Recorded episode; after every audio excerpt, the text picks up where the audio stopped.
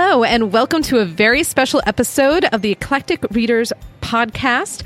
Um, we are recording live from Book Riot Live, um, and we are joined today by the fantastic Charlie Jane Anders. Um, I'm Tara. I'm Meredith. And thank you so much, Charlie, for coming. Thank you so much for having me. This is super fun. Uh, so, we have done our due diligence, of course, as as we should. Um, so we know quite a bit about you, but we definitely want our uh, listeners to know a little bit about you from your own mouth. So if you wouldn't mind tell them about yourself. Yeah, uh, I wrote a book called All the Birds in the Sky, which is about a mad scientist and a witch and their sort of relationship as kids and then later as adults. And, um, you know, I was an editor with a website called io9.com about uh, science fiction and stuff for about eight and a half years, and I've published a bunch of short stories, uh, including Six Months, Three Days, uh, which won a Hugo and got some other stuff, so that was fun. And, you know, just kind of uh, writing a bunch of crazy stuff. So, how is your con going? So far, it's awesome. I love this convention. I haven't been to this one before, but it's so cool. And I just love like the panels are all really interesting. I like that it's just like two big panels at any given time, and like there's just really interesting discussions. Really, really great authors. I'm having a blast. So, you hold a very special place in geek and nerd culture. Um, having created and uh, been the editor in chief of io9.com, if you, as you mentioned, um, I personally love IO9. I've been reading it for years. Um, what was it like starting the site, and what were the major challenges? Did you ever think it'd get as big as it did? Yeah, I mean, actually, I should correct you. I did not create IO9. Uh, that was Annalee Newitz. She was the editor in chief for the first like seven something, seven and a half years and it was really her baby and she brought me in to work on it with her. Uh, we had previously we were partners and we had also previously worked on some other projects together. And yeah we never thought it would get as big as it did. It was kind of crazy. Like you know we didn't know. Like at the time gawker media had started some other sites. There were a bunch of sites that they started. Jezebel.com obviously did well but there were other ones which you know nobody even remembers now like gridskipper.com and like you know ones that just kind of or idolator.com, I guess, is still around, but it hasn't been a Gawker site for a long time. And um, there were a ton of them. And, you know, a lot of them, they would start a site and it would just kind of, it wouldn't work out for whatever reason, or they would sell it or they would close it. And, you know, so we didn't know what to expect. And uh, one of the biggest challenges was just coming up with a name for the site because, um, you know, originally they wanted to call it futurista.com, but we couldn't get that URL. Um, and we tried a bunch of other URLs and like we couldn't get the URLs we wanted that sounded cool and futuristic and like we had a bunch of different names and like finally IO9 just kind of like that was a domain name we could get and we thought it sounded cool and futuristic and uh, Annalee made up a whole story about it. Well, isn't it from a book or doesn't it have? No, it doesn't have any sort of. I don't know. I I I I thought it was from something specific. Nope. Excellent. Um, that's I just made that up in my own head. that happens. Um, so the IO9 tagline is uh, one of my favorites. You know, we come from the future. Um, who came up that, and what does that mean to you? Um, yeah, I mean, I think originally our tagline was strung out on science fiction, but uh, wanted to change it to "We come from the future," and you'd have to ask her. But I think it was because there was all this science on the site as well as science fiction, and it was always kind of about the meeting of those two things and how you know learning about science could help you appreciate science fiction and vice versa. Reading all about science fiction would give you a different perspective on all the science and kind of the idea that, you know, the world is getting more futuristic in some ways. You know, just in the time that we were doing the site, we started discovering way more exoplanets and like we started sequencing people's DNA at a much faster rate. And it was just things like that were happening really quickly. And, you know, drone strikes became a big thing in the last like you know nine or ten years. And just stuff that would have seemed really science fictional is now just oh of course yeah there's drone strikes there's dna testing there's all this other stuff. And so you know i think it was the idea that uh, that combination of science and science fiction was sort of like talking the future kind of talking to us or something and it was just it was a fun way of kind of getting back to i mean i guess the fact that we originally were supposed to call it futurista you know it was like a site about futurism and so that was kind of the idea Excellent. Well, let's jump to some discussion about your newest novel, which we loved um, All the Birds in the Sky. Uh, the quote at the beginning of the book was just perfect. Um, I. I love it. And I kept thinking back to it as I was reading the book. Um, I think a lot of authors do this. Um, so, since the quote really does have so much to do, I think, with the story, or really reflects the story very well, what sort of came first? The, the story, did you have the story in mind, or did you hear the quote and then connect the story? Um, I think that that quote um, actually came from uh, a commenter on IO9 who posted it in response to something, and I was like, "Oh, I'm going to use that," and uh, and then I got the book and read more of it, and it's it's a great book. Um, and uh, but you know that idea that nature is on the side of the machines, and the idea that you know we think of like nature and technology as being uh, against each other, but actually nature is sort of pro technology um, because the laws of physics are kind of the laws of nature and that kind of thing. And I don't know, it was something that I got fascinated by. I think I came across that quote. You know, on IO9, like I said, probably when I was like a year or so into writing the book, and it definitely, you know, it kind of stuck with me, and uh, it did you know, the, you're the first person to mention it. Um, I would love for people to think about that quote while they're reading the book because I feel like that does kind of come back in some ways, like the idea that things that seem to be opposites aren't really opposites, or things that I don't know. That's definitely something I was kind of noodling on in the book. Hopefully, not in a lecturing the reader kind of way, but in a just kind of throwing out ideas or questions to that I would love for people to think about kind of way. Well, that's especially true in the end. Um, so I should, yeah, I should say this. Um, we're going to get into this book. Uh, so, people who are listening, if you have not read it, you might possibly want to turn this off because we are going to get into the book and we're going to get some pretty big spoilers out there. That being said, absolutely read it. It is, we just adored this book. Um, so, Lawrence uh, builds a two second time machine. Um, why two seconds? And what would you use that device for in your own life? Um, yeah, I mean, I was I can't remember where the two second time machine came from. It was just a thing where, you know, I wanted to start the book with like each of the two main characters getting kind of like a, a vignette or like an almost an origin story, and you know, I just sort of he originally I think in that chapter Lawrence just builds a bunch of weird gadgets. And I don't know, I really liked the two second time machine because it was kind of useless but still really cool. And like then it turns out to be a thing that like kind of shows other people that he's a cool nerd. And like when he finds his people they're like oh yeah hmm. and uh, you yeah you have one of those too huh? And like you know i thought that was cool. And like i don't know i mean it just um, if he had something that was actually useful, then it would just you know solve his problems, and then that would be boring. But something that he couldn't really use. If in terms of if I had a two second time machine, I really don't know what I would use it for. Um, you know, I've definitely been in some meetings where even shaving off a couple seconds wouldn't would have been good. Uh, but I don't know. Um, you know, I guess if you you think to use it quickly enough, if you're in the middle of like an actual disaster where things are blowing up, that would be really useful, maybe. But I don't know. I used to live in DC, and um, walking down those cobblestone uh, streets in heels, those that two second time machine would come into use on a daily basis for me. Um, so I really enjoyed the juxtaposition between the seriousness of or the perceived seriousness, I'm going to say, of the nameless order of assassins, and um, the more whimsical parts you threw in. Um, you know, the ice cream, um, ice, when, uh, Rose thinks to himself, ice cream is for assassins who finish their targets, but then, you know, basically says, uh, sorry, David, fuck it. Um, I'm just going to eat ice cream anyway.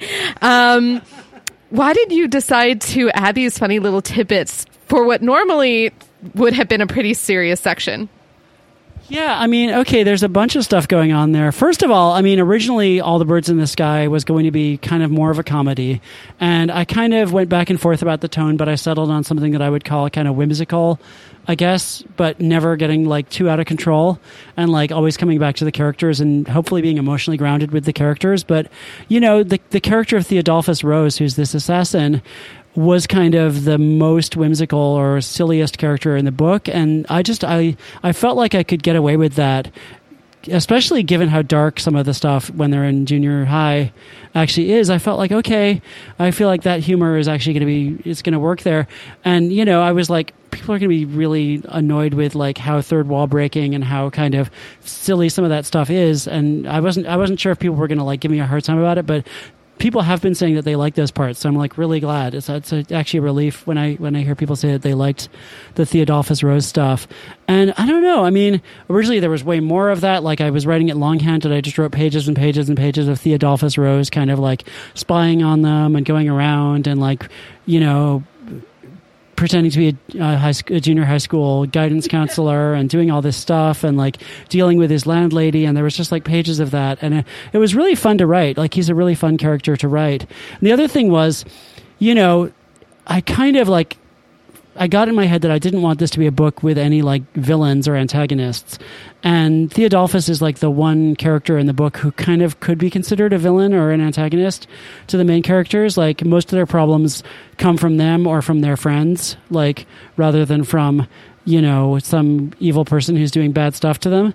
And so, you know, and I kept being like, well, I could cut him and then it would be more pure and it would just be them dealing with being in junior high and like but I, I, I kept feeling like that he provided something that really moved things along and kind of tightened the screws on them in a way that I really liked.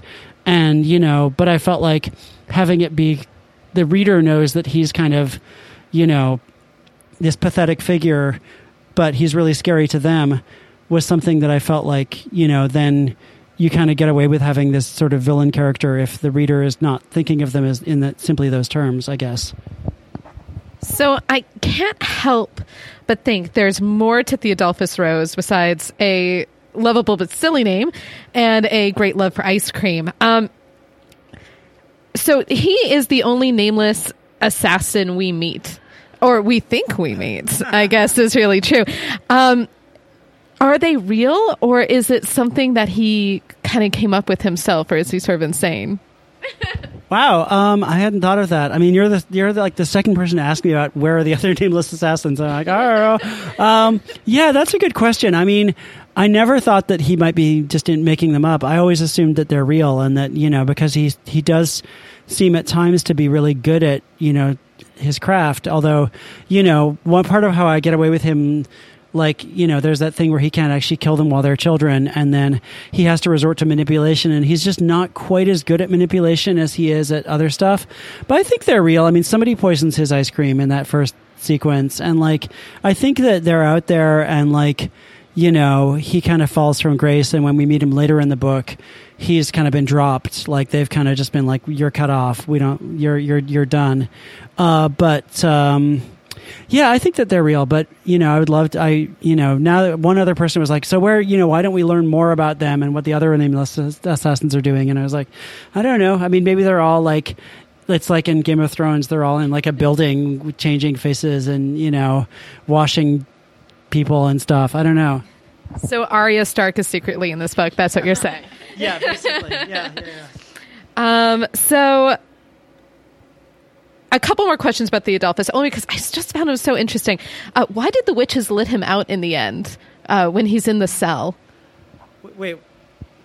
Didn't they? No. No, they never let him out. Not like out of the cell, out of out of the figure. That's what I mean. Yeah. Actually, that was that was a hole that I kind of like never quite like. Basically, so he gets turned into like he's been a. You kind of get the sense he's been a pain in all the witches' side since he failed to kill Patricia in junior high school, and they turn him into a little figurine, and then you know what I figured was at some point Patricia's carrying around this little figurine of her the the guidance counselor who tortured her in junior high school, and she finally is like, I can't carry this around anymore. It's freaking me out. And so she gives it to, you know, either uh, Dorothea or somebody or Kawashima, one of the other witches, and says, Got to take this off my hands. And then either he just changes back eventually or they just decide to stick him in a dungeon because they're like, you know, they're, they, they need to keep track of him or something. So I just, it wasn't like, I didn't have a tidy story of it, but I kind of decided that she eventually, like, I think I have her say at one point, I, this is going to freak me out. If I keep carrying him around, I'm going to have to beg someone to take him off my hands. And so she does. And eventually they're just like, okay, we'll just, we can stick him in our dungeon.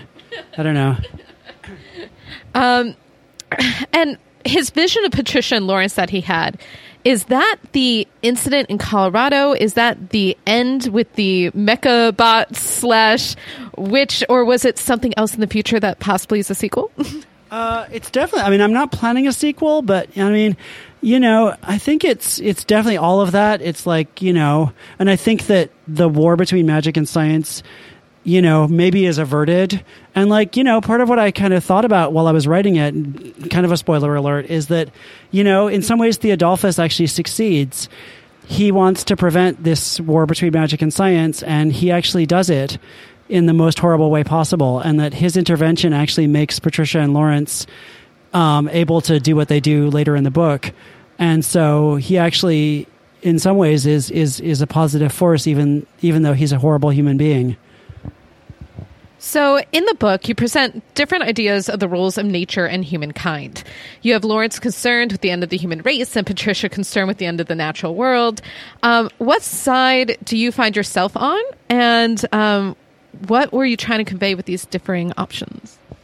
I mean, I think it's a complicated question. Like, I mean, part of what I, I mean, in terms of our relationship to nature, I feel like nature is a social construct. It's something that, you know, it's it's something that kind of we we invented the idea of nature to describe what's not us or what we didn't make, and like, you know, um, we're part of nature. Anything we anything we create is really part of nature. Like, if a if a beaver builds a dam, we don't say, well, that's not natural. That's something else and I just think so. I think that you know that's that. I was trying to kind of very gently kind of dig away at that dichotomy between technology and nature, or between people and nature.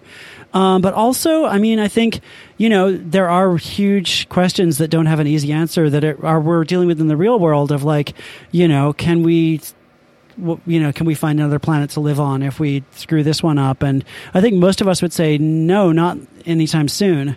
Like, even if we could get people to Mars, we're not going to be able to get enough people to Mars quickly enough. It's going to be, you know, like I showed this, all the birds in the sky to a bunch of science geeks, and one of them said, you know, these people who are trying to find another planet to live on, even if they find a planet that's Earth like, quote unquote, which Mars is not Earth like, but if they found one with an oxygen atmosphere, reasonably like liquid water, similar temperatures, they're like, it's going to be a fixer upper it's going to be a fixer upper. It's going to take some. You're going to have to, you know, you're going to have to work on that planet for a long time to get it to be where we can live there.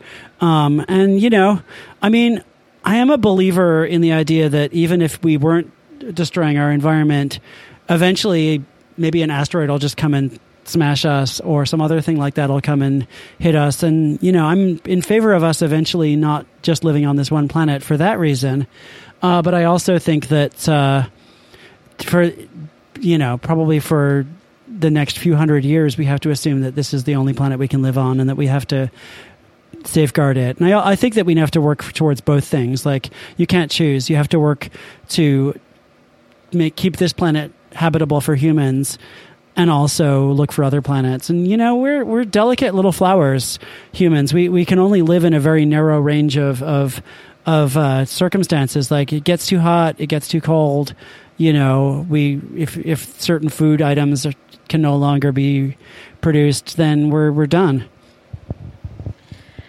So true. Um, so I have one more question. I'm going to pass over the mic to Mayor uh, to ask some questions about uh, the magic system.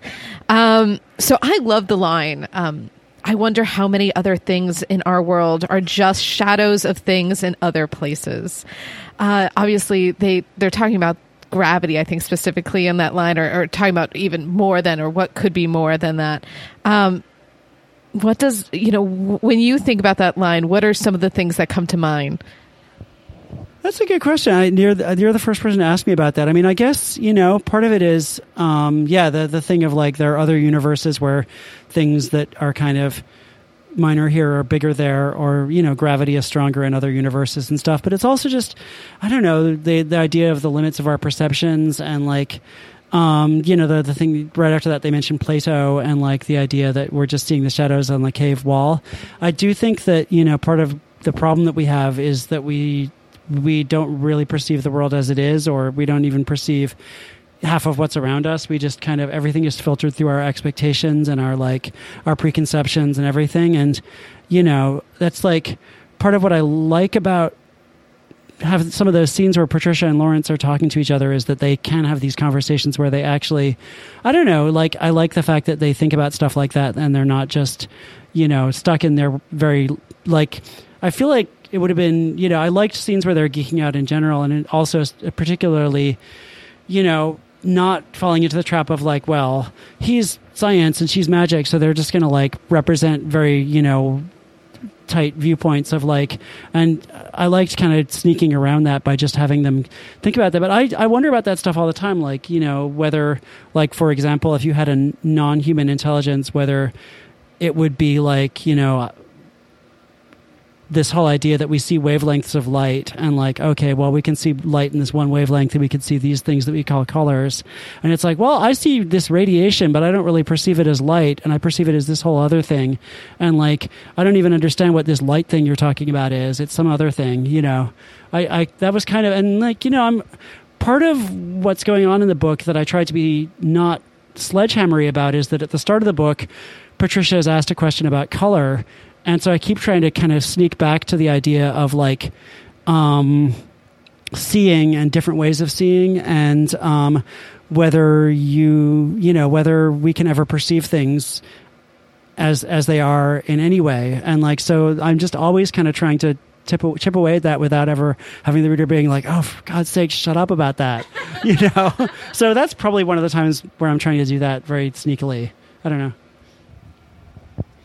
So, in this story, Patricia is a witch, and we are shown two schools of magic healer magic and trickster magic, which I thought was really interesting. Uh, why did you decide on these two types of magic?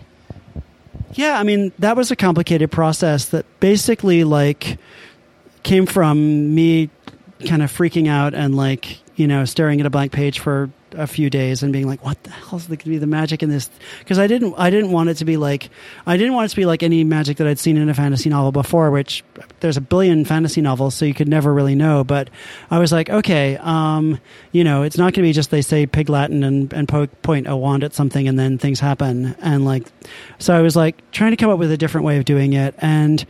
I think part of it was that I wanted to kind of, as much as possible, be able to explain the things that Patricia did in the first half of the book and have them kind of fit into a system without being too like heavy handed about it. And also, um, I sort of thought about like real life schools of magic on this planet and like um, how to how to very very very loosely have them be able to be incorporated without actually saying, well, this these people, you know, Celtic people are doing this and blah blah blah. I didn't want to actually the moment you start like trying to like incorporate a lot of real life cultural stuff from a bunch of different cultures, you're you're in a kind of a minefield. And if you get any of it wrong, you're you're it's gonna be problems. And it wasn't the book I wanted to write, and I didn't want to really do that. But I wanted people who were like really obsessed with one type of magic to be like, well, that could be a trickster or that could be a healer magic, you know, and like, but make it super loose. And like the other thing was there's there's lots of hints in the book that actually that system of magic is a very kind of inexact and partial um, portrayal of something that's much bigger and messier, and people have just figured out these two ways to do it, and um, and kind of put labels on them and come up with rules, and like you know, people like I mean. I guess maybe that's in some way like the difference between science and magic. Eh, that you know, science has rules that we can figure out, but often magic, you know, and things that are either that are of the world that are beyond that are too big or too strange for us to understand. In real life, we kind of decide that that's the these are the rules and we assign rules to them and i felt like that was some of that what was going on was that they were just kind of they kind of put labels on stuff, and it works because they they've figured out enough of it, but it's not the whole picture. I mean, I love that quote where in the book it says, and I'm going to totally, uh, yeah, this isn't going to be exact. Um, it, that they said the trickster's greatest trick is to is to tell the world they couldn't heal.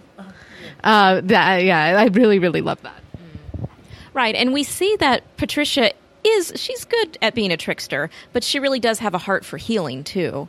Uh, and so it was interesting to see those two sides of the magic that she's kind of battling with, and and I I think in the end she she is able to come to terms with how they work together, which was nice. Um, and in this world, magic is a little bit different, like you were saying. Uh, they were saying that they viewed it as a practice and an art and not a spiritual belief system, as we see sometimes with magic. Um, they said, you know, believing you had a direct line to something great and ancient was the beginning of aggrandizement, which they were totally against, or, you know, the, the teachers were at least.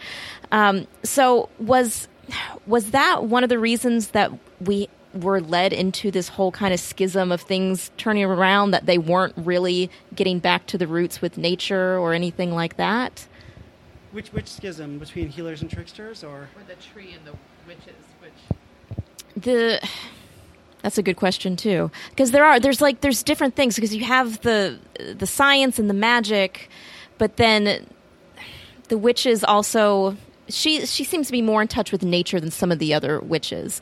Is that because of them not wanting to seem like they're aggrandizing things? Yeah, I mean that's that's those are all really good questions, and like um, I think that I mean part of what I had in my head was that Patricia does kind of have this more unique experience where she kind of stumbles into this communication early in her life where she talks to something that's you know kind of primal or whatever, and that's how she gets into magic, and you know she kind of is doing magic on her own for a long time before they find her, and I have one or two times in there people being like this is why we don't like to f- we, why we don't like to find magic students who have you know been doing it on their own. They get it all wrong. And then we have to un, we have to un, make them unlearn everything they already learned which is what they do with Patricia after they find her and take her to the school.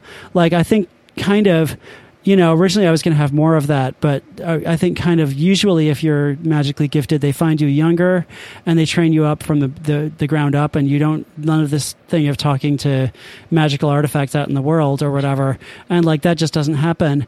Um, I mean, I think that you know, I. I I have a video of this somewhere online where I talk about this. My the the canon I had in my head or whatever, the backstory I had in my head was that thousands of years ago, um, the tree or something like the tree talked to someone and asked it, that person a question like what they asked Patricia, and that person went off to find the answer and searched and searched. And and the tree was like, "I'll give you some power so you can." work on this. Um, and the person searched and searched and couldn't find the answer. And then when the time when they were done or they were the end, end of their life they managed to pass the power and the, the responsibility to answer this question on to someone else. And that person searched. And over time, the question got more garbled. The power, you know, got more dissipated and shared among more people or something. And, you know, eventually people just kind of had a bunch of like vague ritualistic stuff, but they didn't really know that there was a question they were supposed to be working on. Or that was kind of the idea of where magic came from. In the back of my mind, I never put that in the book. So it's, you don't have to take that or you can completely ignore that. But that was kind of my idea was was of where it came from. That's really interesting. Yeah. I like that. Now, another thing we see in this book is artificial intelligence. And the idea that AI in this world could feel loneliness was really intriguing. Uh, I know I was worried that Peregrine was gonna like take over the world or like some like crazy Terminator style thing. It was kind of in the back of my head the whole time, like, oh no, what's gonna happen with this? So it was a breath of fresh air to see him genuinely interested in human relationships and love, and almost like a child who wanted to see his parents together. Um, why did you decide to take the AI story that direction? I think I just kind of stumbled into it a little bit, but I mean, you know, I'm a little bit of an AI skeptic in real life. I feel like, you know, I forget who said this, but you know, the dawn of artificial intelligence is always 20 years away. Like it's always 20 years from now, we're going to have real artificial, like strong AI. Um, we're going to have artificial superintelligence it, 20 years from now, and it's always going to be 20 years away. I don't know. I feel like part of the thing with Peregrine is that he was kind of a fusion of magic and technology. We kind of figure out eventually. And so he's not, there's not any other AIs out there because the circumstances that created him were kind of unique. And um, I just, I liked the idea. Part of it was just, again, trying to think about technology and our relationship with technology and um, you know having this book about magic and technology i wanted to deal with technology in a thoughtful way and not just have like ray guns and spaceships and stuff. And a big part of the story of like our relationship with technology in the early 21st century is that it has brought people together for good and for ill and that it's transformed our social and romantic and you know personal lives to a huge extent. And i wanted to kind of bring that in without it just being you know a direct metaphor for like Google or or OK Cupid or whatever. I wanted to kind of take that to the next level and also just explore you know what kind of mind would be behind that. And peregrine is basically benevolent. Uh, peregrine doesn't want to be a god or a ruler. Peregrine feels some sense of satisfaction in bringing people together and i actually i really liked playing with that yeah, I liked Peregrine. He was so sweet. Now, would you ever use a caddy? Yeah, I mean, if I had one, I would be using it constantly. God, I think about it all the time. I actually, you know, it's funny when when the book was coming, when I finished the book, like I, I sold it in like March, April 2014, and I was like, then they were like, we're going to put it out in January 2016. And I was already worried at that point that somebody was going to have put out the caddy, like that the caddy would exist by the time the book came out. And like, I was like, by January 2016, we're going to have caddies for sure. and it's going to basically already be a thing. And people will be like, well, why did you put this thing that we already have in your science fiction? And I'm like, oh no. So I was really, you know, disappointed, but also relieved that we don't just have those already. Yeah, exactly. Now, all the restaurants and bars that we see later on in the book in San Francisco just seemed so unique and felt real. Uh, did you base those off of any real life places, or are they places you wish existed? They're almost all real life places, actually. Like a lot of it is real life places. I, I just, I'm kind of lazy and I just, you know, I wanted to have it feel like the real place. Not every one of them. There are a few places that are, that are, I kind of made up or I kind of, took a real place and flipped it in my head and added a bunch of stuff. But for the most part, it's the, it's the real stuff, and I wanted to just have that be as as true to life as I could because there's so much other crazy, fantastical stuff, and I feel like a sense of place really helps you to bond to the characters because they're in a real place, so they feel like real people, and you know, I think that that's something that that's like an kind of an easy fix in a way for like just adding a little bit more reality and, and emotional grounding when there's a lot of other craziness going on. All right, we're almost to the end of this amazing interview. It's been really interesting. Uh, one thing that I'm so happy about is you uh, put out a short story about Berkeley the cat and what happened to him. so good. Oh, yeah, we really loved it. And it just made me feel so much better to know what, what happened to this poor cat. um, so, was that something that you were planning to do, or was it something that, as readers were talking to you about what happened to the cat, you just felt like you needed to? It, it was hundred percent something that, uh, as readers asked me, I was like, "Oh crap!" Like, because like it was, you know, I so I had it in the book, and one of the editors at Tor was like, "Okay, what happens to the cat?" So I added a line when she's at magical school where it's like she's feeling bad about the cat, but that didn't really solve it. And so I was, you know, out on the book tour and people were starting to ask like, dude, where's the cat like because she has this cat they have this really intense relationship and then she kind of leaves the cat behind and you can understand why she does but it's also still like she promised that she would look after that cat and now she just kind of bailed and so i was like okay crap i gotta fix this. And so you know i was like i went back and forth about like what kind of story can i tell that doesn't just feel like it's just and then the cat was fine the end. And so i was like thinking about magic and like Uh, it was one more chance to kind of like get into how magic works in this world and like particularly trickster magic because it's all trickster magic in that story and have it be like, well, so she wants to save the cat. What's the cost of saving the cat? Like she can't just like get on a plane and go home and grab the cat. She has to. She's stuck at this magical school. If she wants to save this cat, she's going to have to do something. And I did for like five seconds toy with having like most of the story take place after the book and having her be like, I've been turned into a cat, and like Laurence is out there somewhere, and he's lost. Sorry, spoiler alert. Uh, he's lost his voice, and I have to get back to him. But then I was like, then I that just so many cans of worms I'd be opening up.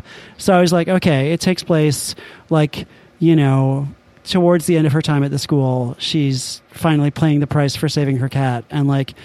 I don't know. So you know she's going to be fine, but it still hopefully got some jeopardy. And like it was just, you know, when I it didn't like I would, like I said, I was like thinking of it as like, what price does she pay for saving the cat?